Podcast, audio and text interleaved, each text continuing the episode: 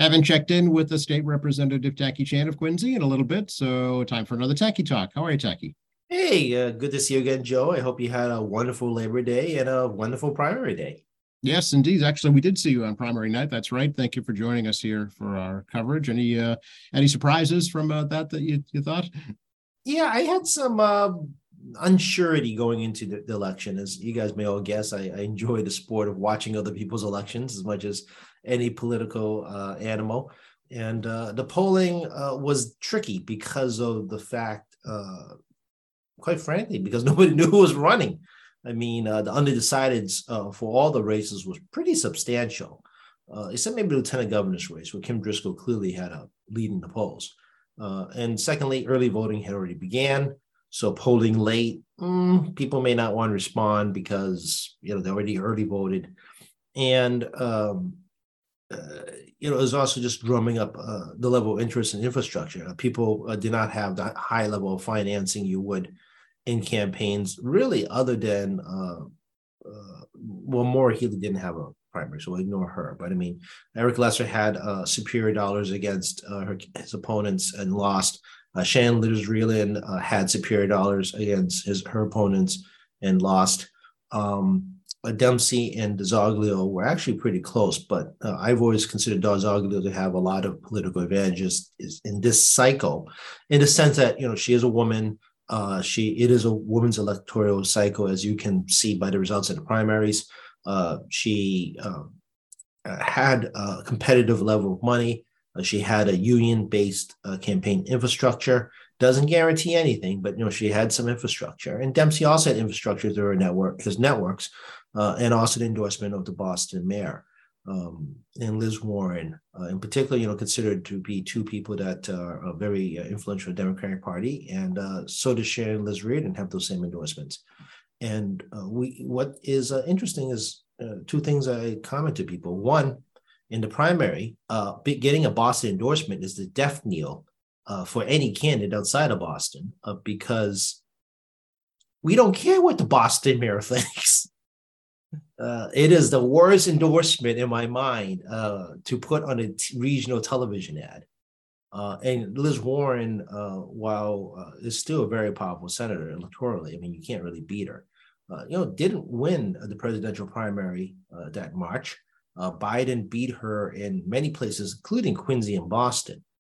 And, uh, you know, there is a degree of um, falling star as a result of that, that now has become more apparent. Uh, and, you know, it's kind of interesting how those two, and Shannon Liss-Riordan spent like 12 million bucks and more. most of it her own money too. Yeah, all of us wish you could just, you know, blow away cash like that, right? Uh, and, uh, Andrea Campbell winning over 50% of the vote in a through a race is quite remarkable uh, when she's facing a candidate that, again, is heavily union backed, uh, superior funding, uh, got in earlier than she did.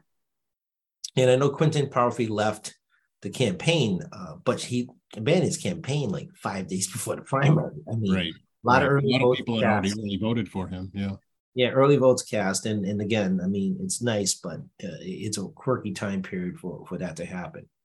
So, I mean, that was a very close watch race. I, you know, I I endorse Andrea Campbell and uh, Dan DiZoglio, uh, and uh, you know, very happy obviously with the result. And uh, Andrea's little comment about being re-traumatized by the progressive slash liberal wing of the party was actually an interesting statement, uh, taking a very subtle. Um, uh, commentary about uh, people's uh, how do you put this? Uh, you know who your friends are. Mm-hmm. Yeah. Uh, the lieutenant governor's race went pretty much where I expected. Uh, even though Eric Lesser had uh, superior funding, uh, I will give people a lesson on bad advertising because I watch way too much TV and YouTube and watch all these political ads never put uh, at the bottom uh, attacking your opponent for taking Republican money but you said you're endorsed by the Springfield Republican. so you and I both know what the Springfield Republican is. And for those who are listening, have no idea what I'm talking about, unless you're from the region or you're really close to media. The Springfield Republican is the newspaper in Springfield that endorsed him, which is where he's coming out of. He's coming right. And uh, but if you're on the east side of the state and you see for a Springfield Republican, you're attacking your opponent for collecting Republican money, that makes a head scratching moment. Right. You don't understand that's it's just the name of the newspaper. It has nothing to do with the party affiliation. Yeah. Yeah, that is a classic lesson on not knowing what you're doing regarding Yeah. advertising. Well, yeah, being disconnected, I guess, with the the statewide electorate. Yeah. Yeah, and then that's just you know not good. And you know he also wrapped his uh, arm around uh, Obama, president, former President Obama, like you know it's like the uh, the uh, the easy way to carry you an election.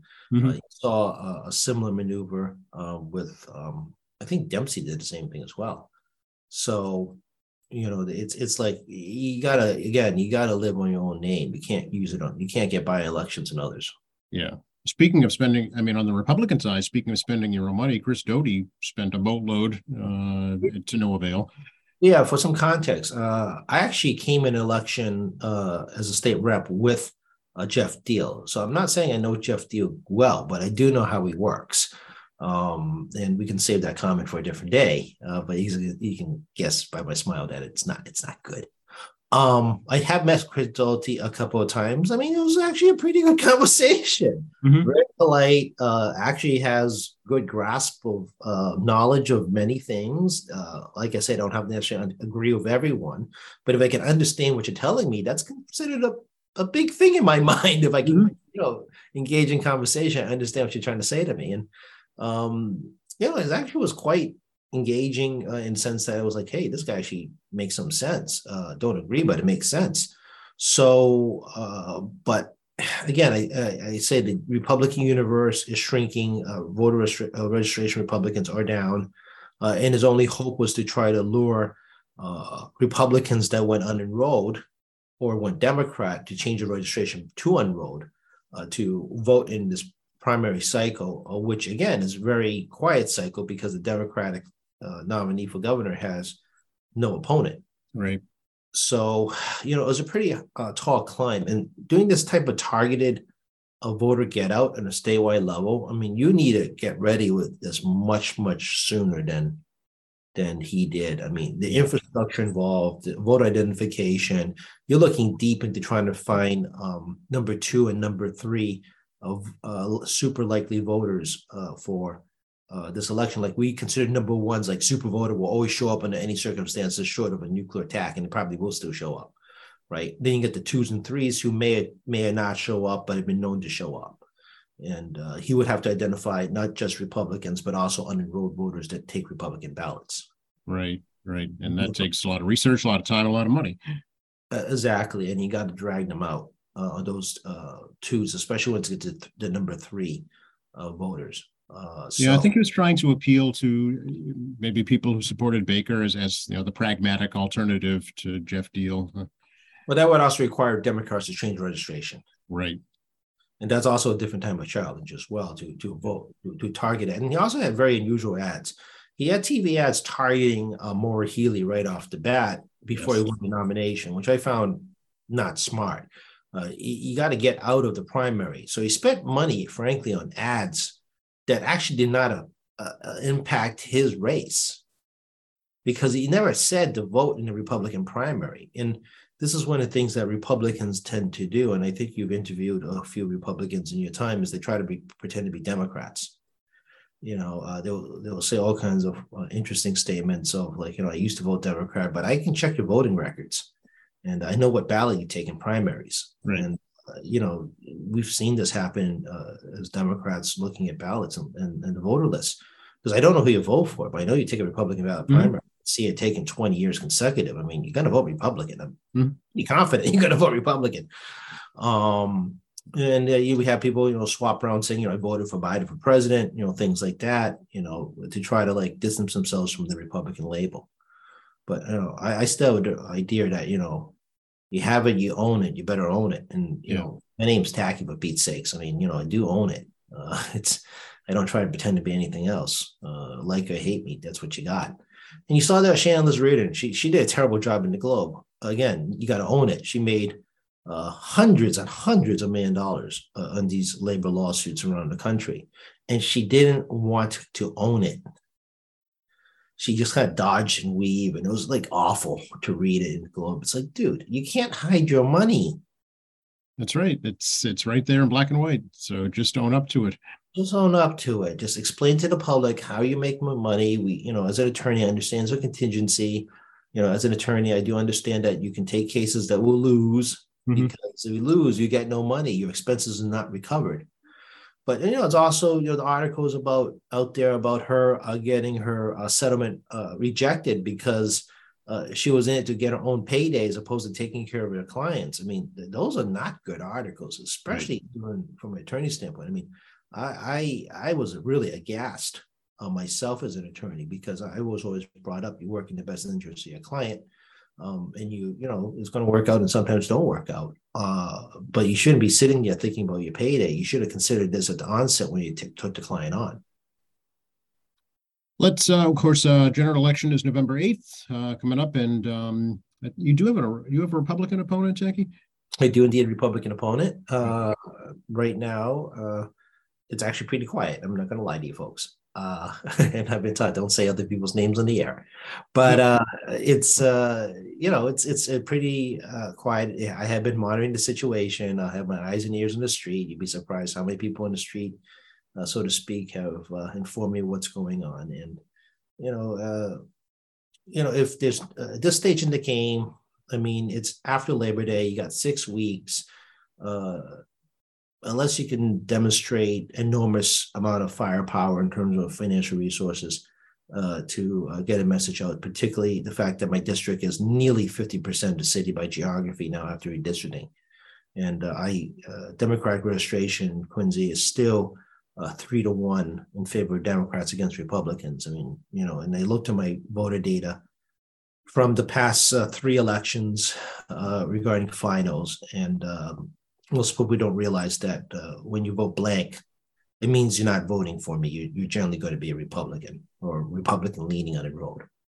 Uh, so, I mean, the ratios uh, in the 2020 election was my highest number of Democrat votes. I know it's a presidential year, but also same thing happened 2018, the governor's year. I had the highest number of Democratic votes, and it was, you know, easily three to one margins. So you know, there's no guarantees in life, uh, but you guys will know I'm, I'm, I'm, a numbers person on, on these calculations. Uh, and, you know, I do have my margins of error on figuring this stuff out, but you got to campaign accordingly uh, to uh, what you see out there based on what's going on in your opponent. And you kind of have to really trust the numbers uh, that you know how to do this math correctly. And uh, look at Bruce Ayers, for example. Bruce won his race in the primary by 78% of the vote was a smashing victory against a Democrat uh, coming from the left side of the party who was very much underfunded, uh, did not have uh, any lawn signs but you could see, uh, no bumper stickers, uh, no uh, mailers or advertising. did some door knocking, I hear, but did not do the vigorous level to do that. And he represents Quincy and half of Randolph.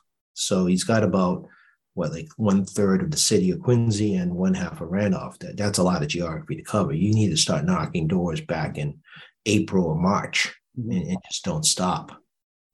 So you know, I, I, think we can look at that as an example of uh, a local example of you know uh, uh, incumbent in a superior uh, position on campaign money, but also name recognition and resources uh, versus an individual who uh, well put the effort in at some level uh, didn't quite have the right uh, number of resources and strategy uh, to to take Bruce on.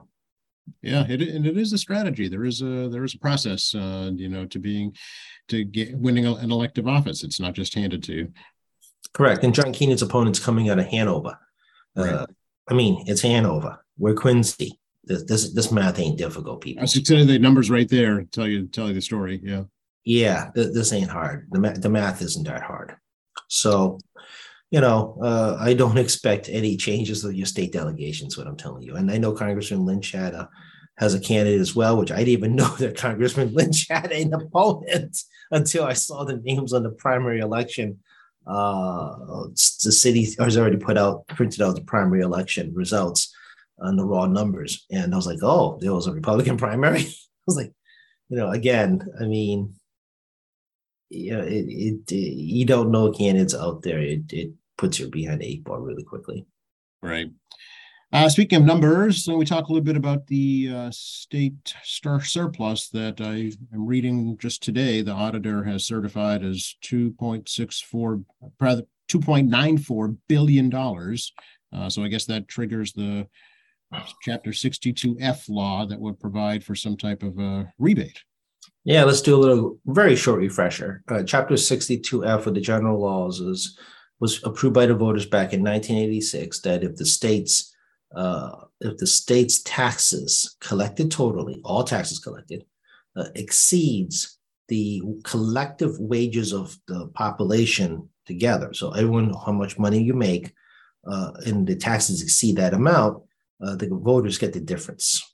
And the difference is about 2.94, billion bucks. But let's just round to 3 billion for the sake of easy, easy, not talk about decimal points. So it's about $3 billion, right? Okay. So as a result, under Chapter 62F, uh, it triggers a tax credit.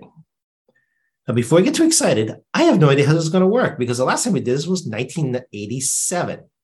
So somebody at Department of Revenue is going to have to dust off a book from 1987 to find out how to utilize this. Why? I mean, someone's got to know, right? I mean, uh, I know it's analog, most likely in a book someplace, but someone's going to have to find that file.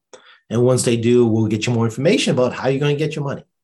Um, but it pretty much uh, all the news articles and all the uh, third party economists and third party uh, watchdog budget groups and the legislature and the governor's office was pretty much spot on about 2.9 ish billion dollars. So it's, you know, we weren't that far off. Now, what you get back is proportional to the amount of taxes you pay. Right. 7%, I think, is what I heard. Not entirely, yeah, not entirely clear what that means either, right? We all pay different amount of taxes. Right. Depending on our different incomes, we have passive income, active income, capital gain. You know, you guys know what I'm talking. You get these all these different types of situations that many, many of it doesn't apply to most of us in life. So I'm not entirely clear how this will work. Um, I don't know if it's going to be part of next year's tax forms, which means you take a credit against your um, income. Is it something we're just going to give you like a rebate? You, you, fill a form now and we just give you a check. Uh, I, I don't ask me yet. I don't know the answer yet. Okay. But again, this affects our surplus. Uh, I know people think it's oh, we got a ton of money. We have just under seven billion dollars. Now just under three billion dollars is gone. Um, so that gives you like, oh, you still have like you know four billion dollars left. Well, we also uh, lost a billion five uh, to COVID payments, to sales tax uh, weekend, uh, sales tax free weekend, and uh, people forget that the sales tax uh, is money goes to the MBTA and, and the School Buildings Assistance Fund. So because of inflation, sales tax went bonkers because of inflation. So that money never goes to the general fund. It's already diverted out. So over $1.5 billion is already out of here. So that leaves okay, you. So now we're down to two and a half billion. we're down to two and a half billion dollars. And uh, you know, it's not really two and a half billion dollars either, because you know, another um, um, you still have to pay off uh, regular bills, you know, that we've been doing normally. So you know, that leaves you another billion dollars off the table. So, yeah, I know the, the speaker I know is very concerned about that, and that's why kind of put the brakes on the whole uh, economic development bill. Yeah, like we you know we paid for like the Holyoke settlement out of surplus funds, right? I mean, you know, that's when they bring up that people you know need to understand. I mean, we, we do pay settlements out. That's the biggest one. So surplus funds cover a lot of that amount of money. Um, so I mean, it, it not everything the feds cover is COVID. I mean, there's differentials, and don't ask me which one's which. But I mean, you know, uh, the feds didn't pick up the whole thing. So, you know, we frankly we had surplus to cover that as well. And uh, any kind of tax cut, tax break, tax reductions, we can't use ARPA money to fill the hole. Oh, okay, right. That was one of the contingencies. That's right. I recall that. Yep. Yeah, they don't care if it's a Chapter 62F or we lower taxes uh, through a vote of the legislature. You cannot use ARPA money to fill holes, period. So um, that that option's closed to us. So you know, it it, uh, it it sounds a lot like a lot of money, but you know, you shave off the first, you know, 4.5 billion, that leaves you um yeah, that leaves you like, you know, about two billion and a half, and it's not really two billion and a half because you had to shave off another a billion in terms of just paying bills. Mm-hmm. Okay. So yeah, it qu- quickly goes. yeah, I know. It's amazing how you think you have a lot of money, it's not there. Right. And the tax package we had proposed uh, in the legislature and the governor was going to sign actually actually is more beneficial than 62F because it really targets people and you actually not me as much, but it really targets your na- my neighbors more than anywhere else. You know that you know rental deduction, child uh, uh child de- uh, care deduction, um, you know increasing this the senior circuit uh, senior citizen circuit breaker money, um, uh, the earned income uh, child tax credit adjustment, mm-hmm. increase that. Um, and what was the? I keep forgetting the fifth one uh, for some reason, but uh, you know they're, they're all more towards uh, middle and uh, working class folks. You know right. that could use a little help, especially younger folks that need help on, on rental assistance, you know, and things like that. So, I mean, I get the 62F. Everyone's getting well. Only if you pay taxes, you're going to get something out of it. Uh, but you know, I, I always thought that our tax package is more generous. And could we have suspended Chapter for 62F? Yes, it has been done mm-hmm. before. They have oh, actually, they've actually have uh, uh, changed it around a few different times over the years, but never changed it permanently. Uh, but even then, it never triggered. Even the changes in the past never uh, would never have triggered it. Even did they make the changes, it was a precautionary issue. Hmm. Interesting. Uh, so, um, so yeah, that's where we are. So yeah, yeah, everyone's getting their credit, and uh, we're going to ride this out to see uh, how this uh, economic slowdown is going to go. Uh, uh, people, I still truly believe that people are going to rein in spending uh, starting right now, going into the winter. I really believe that. That they're reining in spending?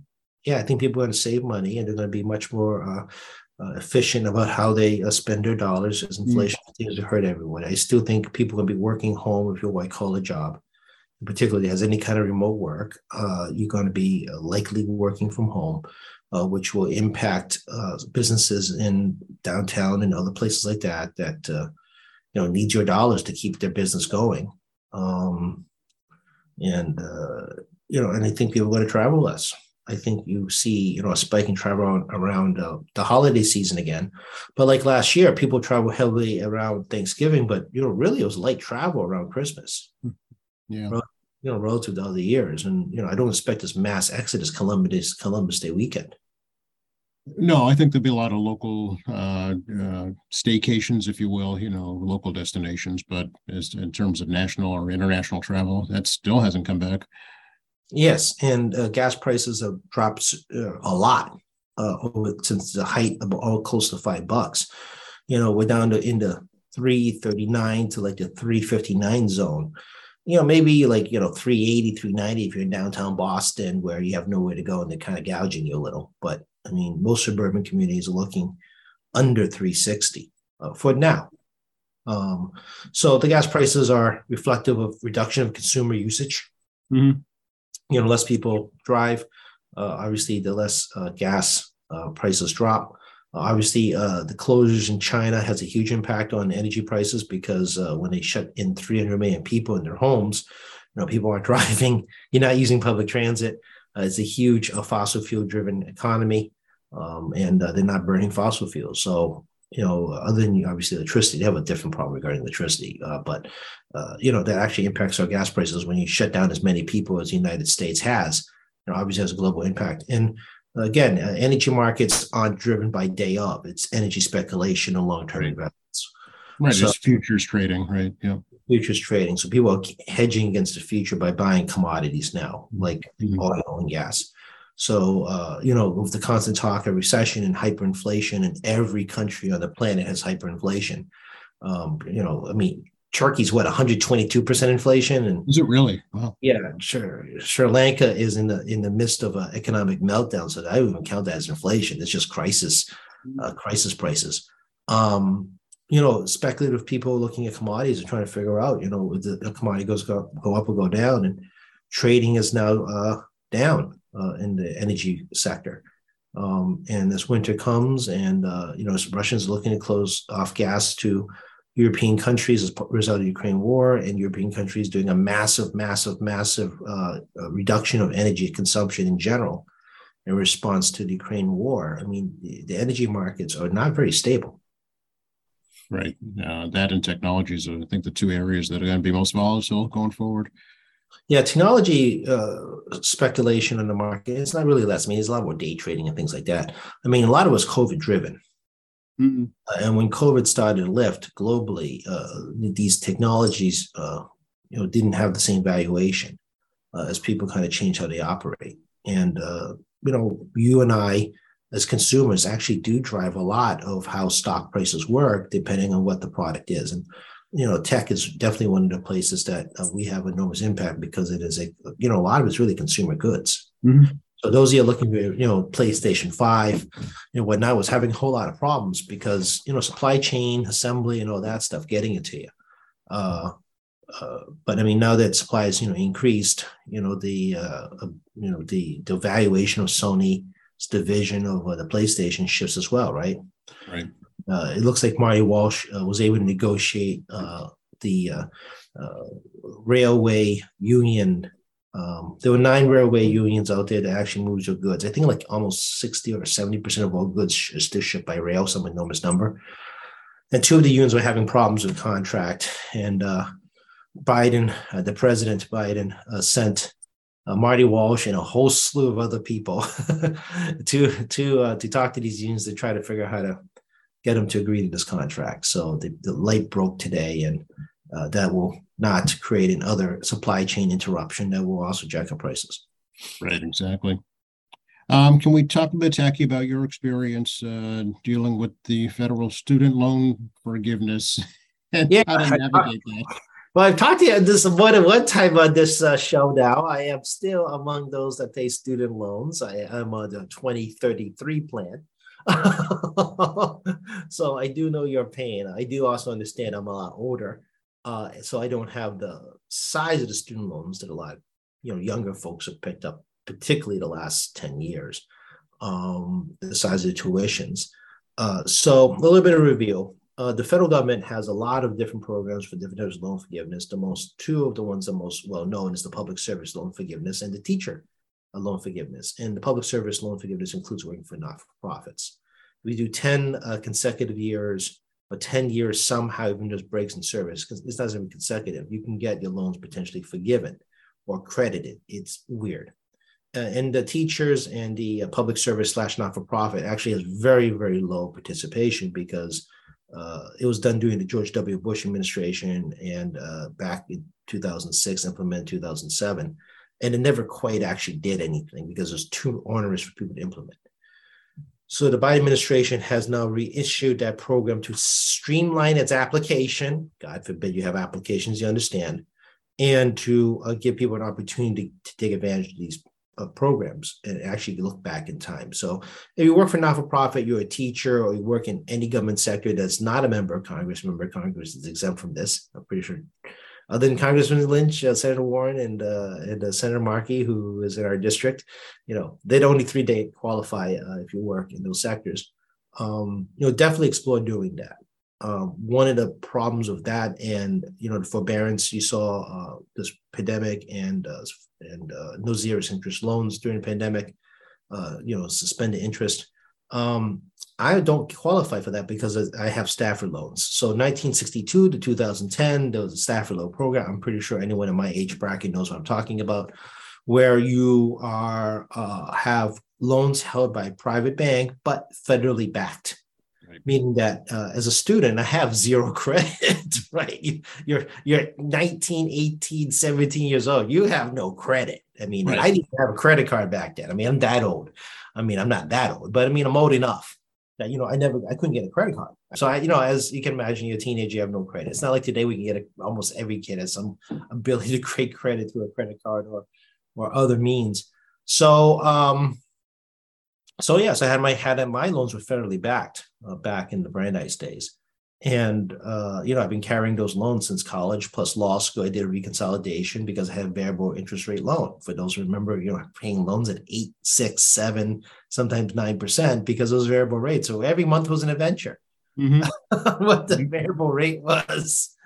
Um, and I took a fixed rate um, when it came out of law school in 2003 for 30 years. But again, it was all privately owned Stafford loan. So I did not qualify for any of the pandemic assistance, and I did not qualify for um, the public service program when it first came out in 2007. So the Biden administration has announced several things this past year, and the most recent one about larger forgiveness. One, if you so desire, you can actually take your private loans uh, that is federally backed, not you know private Citibank or Bank of America loans, like federally backed loans, like Stafford loans. And uh, you could the federal government will take those. You can you can transfer them into the federal government loan program with a studentaid.gov uh, that are uh, federally uh, operated, and uh, but you have to reconsolidate again. Oh, okay. That's the kicker. So depending where you are on the uh, payment scale of your current privately held federally backed loans, uh, you have to think carefully where you want to reconsolidate. Oh, so basically reset the clock. Reset the clock. Okay. okay. However, if you reset the clock and you you have the the monies uh, with the federal government now, uh, you can now apply for all these forgivenesses. You may get it, you may not get it. There's right. no guarantee you're going to get it. That's okay. the risk. Okay. Now, the most recent announcement by the Biden administration uh, regarding the forgiveness of $10,000 and uh, potentially $10,000 for Pell Grants uh, will most likely apply to pretty much every loan held by the federal government. Oh, okay. And they're trying to figure out how to do it for like the Stafford loans. And the answer was they don't know how to do it because they're privately held, which means they have to give money directly to privately held banks uh, to pay for your loans, which is a different kettle of problems. Doesn't it's actually not that simple where they the Fed just hand checks out to banks and just say, hey, you know, it's it's it doesn't work that way. It's much harder. Mm-hmm. Mm-hmm. So what's my advice? My advice is go to studentaid.gov, make an account, and check uh, what student loans you have, uh, where they are. Um, and also, uh, the uh, Biden administration is giving ten thousand dollars forgiveness, plus another ten thousand dollars if you ever received a Pell Grant. Mm, okay. So all that information I found, to my surprise, is on studentaid.gov. Good to know. Okay. Uh, all your all your loans, uh, all your grants, and I actually be uh, upfront of everybody. I did get a Pell Grant in 1994 that I didn't know I got because it's 1994. Because I don't remember ever getting a Pell Grant from 94 because it's 94, right? And the grants typically went right to the institution, so you might not be aware of it anyway, right? Uh, that's 100% correct. I never yeah. dime of that in my pocket. It went straight to the institution. So uh, I I decided to take the chance and uh, try to figure it out. So I did call the hotline that's on the website. Uh, the automated system is awful. Yeah. Um, but you know, through a whole lot of patience and spending time a big chunk of my day, I got to human being, and then human being gave me options of pros and cons of reconsolidation or not. And I was very understanding the fact that I'm not interested in paying to um like 80. Um because I'd like to get this over with. Mm-hmm, a lot of mm-hmm. money in already. Right. Uh, right. A lot of money has gone into this already. Right. No, if you're, you know, a newbie basically and just started out, it, it might be worth your time. But in your situation, no. yeah, I've given him a lot of money at this yeah. point. Uh, so, um, you know, the opportunity of re, uh, re-reveal, taking rolling the dice and re-review about what I qualify for public service uh, forgiveness uh, and whether or not I fit into category of the uh, Pell Grant. Most likely the Pell Grant will happen, but whether I fit into the category of the Pell Grant slash uh, general uh, by, by, Joe Biden, I thought it was worth rolling the dice. Because mm-hmm. the fact that I'm a private loan holder going into the public system is a little bit different if you've always been in the public system, mm-hmm. the loans. So I'm taking a chance, folks, rolling the dice and hope this works out. Okay. Uh, All right. If not, I'm paying an extra 30 years. I was just gonna say, pay me now or pay me later. yeah. So I mean, uh, it's up to everyone to decide on your own uh, what you're if you're going to roll that dice. And I know everybody's different financial situation, and right. I know everybody's in a different spot in the volume. Um, and I would have a different opinions. I mean, I said before, I have very mixed response to this because I paid so many years. I mean, I paid 27 years deep here already, people. I mean, it's not like I've not missed one payment. My credit score is incredible because I know I missed a payment on my student loans because uh, that that is the biggest single uh, thing that builds credit is your student loans. Mm-hmm. Um, but I mean, roll the dice, hope for the best. If it doesn't work out, it doesn't work out. If it works out, it works out. I just don't know what to say, but I'm rolling dice now uh, to see All what right. happens. Good luck with that. I hope it works out for you, Jackie. Yeah, but I strongly advise everyone should try to take a look at, see what you got. Um, there's supposed to be applications coming out later this month or early next month, I think. Okay. People to apply for this uh, and uh, you have to, I believe, end of next year. And you're curious what tax forms they're going to look at. Are they going to look at your 2020 tax forms and your 2021 tax forms? Okay. So your income of $125,000 adjusted gross income as a single person, I believe, uh, was it 250 or 150? 150 for couples. Uh, I'm not married, so I keep forgetting what the couple one is. Yeah. Okay. But but it's looking at adjusted gross income. Okay. All right. Very good. So it's studentaid.gov. Studentaid.gov. Speaking of interest rates, um, is there any mechanism in state law that uh, requires banks to pay a certain amount of interest based on the prevailing rates for savings? No. Okay. No, I mean the, the banks uh, obviously uh, make money on loans, right? I mean they, they get the they get the interest rate. Um, uh, they make money on interest. I mean that's that's what they do. Yeah. Uh, well, you're wondering how come your interest hasn't gone up uh, on your savings? sure a lot of other people are wondering that too. Yeah.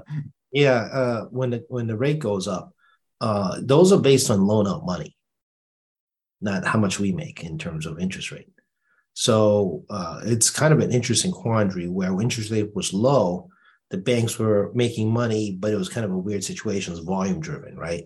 The Mhm. more you have out, the but as interest rates go up, it's now less volume driven, and it's it's the whatever bank math calculation of how they need to make money will drive regarding how much they can, um, you know, how the government loans are going to work out. Mm, uh, you know, we as depositors, uh, as, as, as CD holders, you know, or want to be CD holders, you know, look at it and try to, they try to, you know, get us back some money so we keep our money at their banks as opposed to going to the bank. So we kind of get a little cut of the action, so to speak, of every loan that goes out of their profits. And that's what drives those interest rates.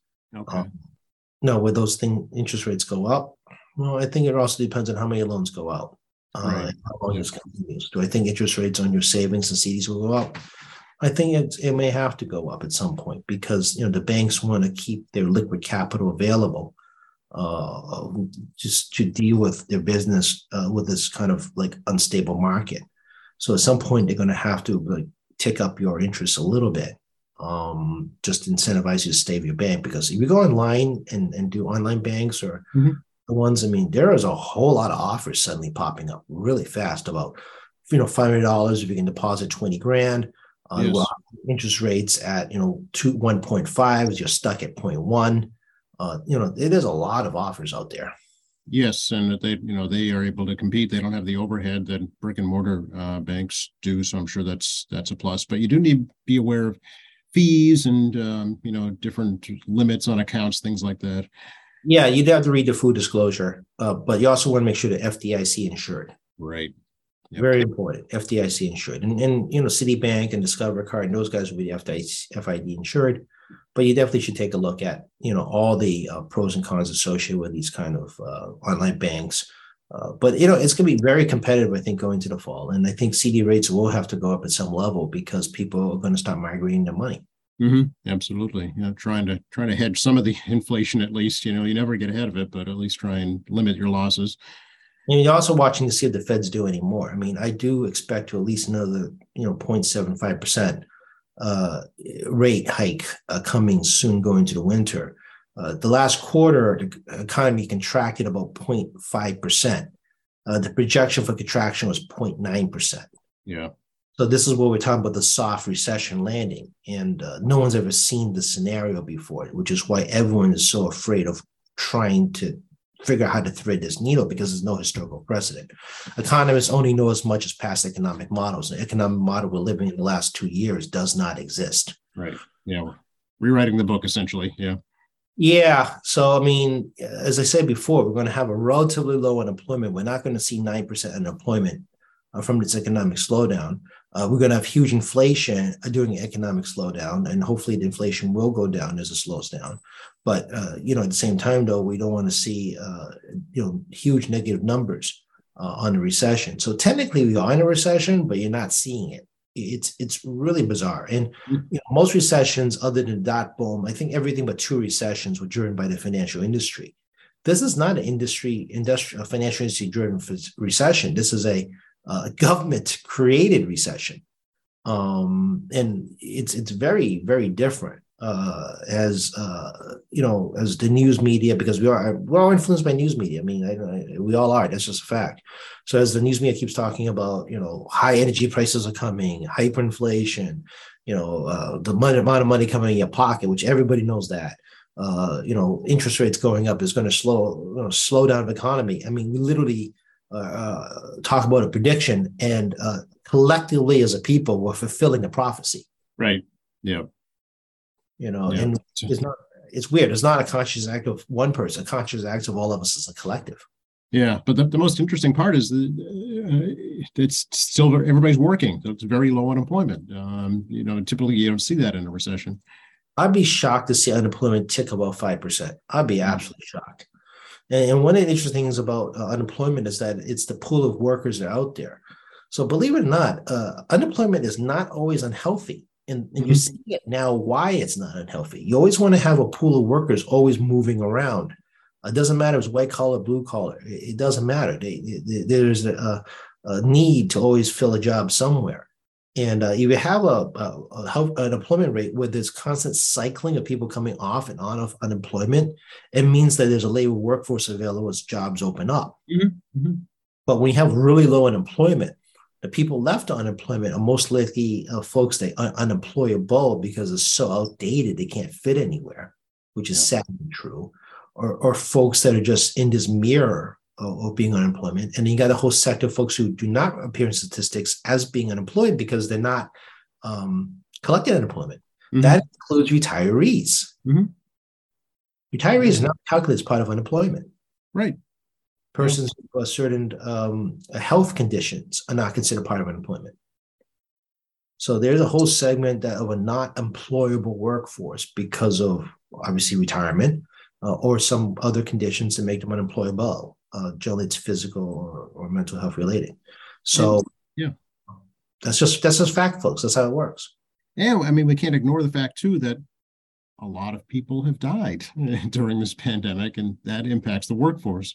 Yeah, but 1.1 million people have passed away. Massachusetts, I think we crossed what? The, I forgot at this point. It's been so over 20,000, I think. Yeah, no, it's been, and you factor in heart disease, cancer, and everything mm-hmm. else that normally kills us.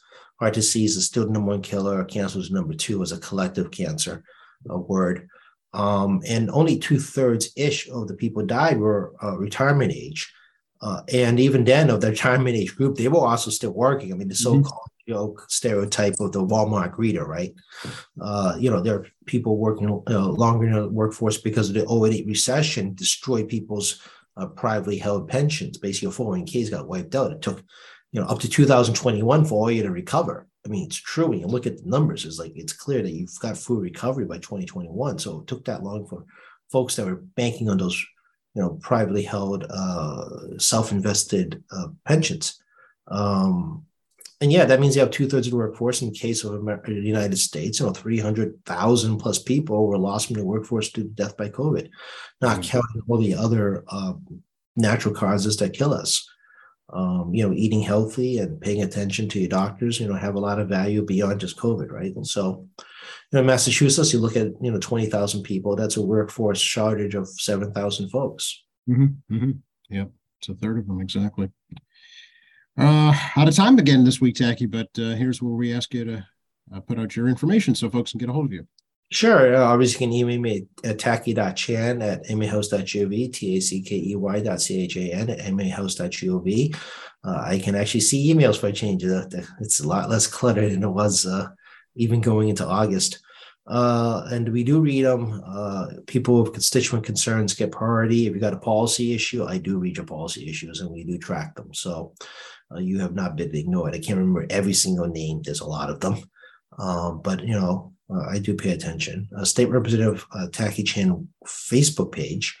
Uh, we do post up uh, useful information, some information on what's going on, my comings and goings in my work capacity. Um, but you know, it's a can be useful too. TackeyChan.org is a work in progress. Me and the mm-hmm. staff are trying to figure out to do this massive update, and we're going to have another meeting to talk about it some more and update some information. Um, and of course, uh, I got a Twitter account at Tackey Chan. I still don't understand Twitter. Uh, I can be. Uh, but I mean, we do again, similarly how we post on Facebook, we do the same thing on Twitter, some information. I do look at it, you know, it's, you guys know what it's like. It's a lot of just commentary and yeah, I don't know why people write some things. It's not good manners. Um, we'll just leave it at that. Um, you know, and you know, but I do advise people to call the office 722 three uh, two three seven zero six one seven seven two two two three seven zero. Mash a button and get uh, if no one picks up, mash a button goes to voicemail, and somebody office will pick it up and will right person get back to you. But for please, please, please leave us a phone number. This is now happening again, and people just call and they want to call we call you back or someone office to call you back, but they don't leave a phone number. I can't call you back if we don't have a phone number, please. There's no magic involved here. no, we don't have a caller ID system. Right. I think that's what's driving some of this because people get caller ID. And you can kind of like figure out by a timestamp on the voicemail and a timestamp on your call ID uh, that uh, you can figure out, you know, which number it is. But that's not how it works at the office. I don't have caller ID. Uh, so people just leave a message. I mean, again, we're living in the age of these things, right? Mm-hmm. So people now, uh, it's a habit issue. So people get upset at us, like, "Well, I haven't heard from you." I know it's it, it, they're just assuming that you have the record of the phone call because yes, it's cellular technology, but we're talking about a regular office phone here. That's correct. So I mean, it's one of those quirky things. As you know, I've been doing this for a long time. You know, regarding constituent services, these type of things of getting back to people, but it is remarkable how you know back in the day when you know when we literally didn't have um, you know any kind of call ID service, it was just a phone on a desk. Mm-hmm. Very very basic. Yeah, with a cassette tape in the machine, right? yeah, people usually leave phone numbers and such. Right. Or when they call the office and you leave a message of you know whoever picks up the phone, you know they you know we always ask you, know, could you please give me a phone number? Uh, or they just give it to us. They don't even like we don't have asked for it. They just you know just give it to us. We wrote it down and hand it off to the proper staff person. We hand it off to to then you know Senator Morrissey, right? So. Mm-hmm. Uh, you know, it's it's just it's just weird. I mean, it's one of those things I've noticed over time has changed it's, behavior. It's a generational thing. Yeah, exactly. Yeah. yeah. You know, you do this long enough, you you know, my observations of human behavior is slightly different from others. Appreciate it, Tackey. Always good to talk to you. And uh, we'll talk to you again next week. Absolutely, Joe. Uh, enjoy always enjoy these chats and we'll we'll talk again soon.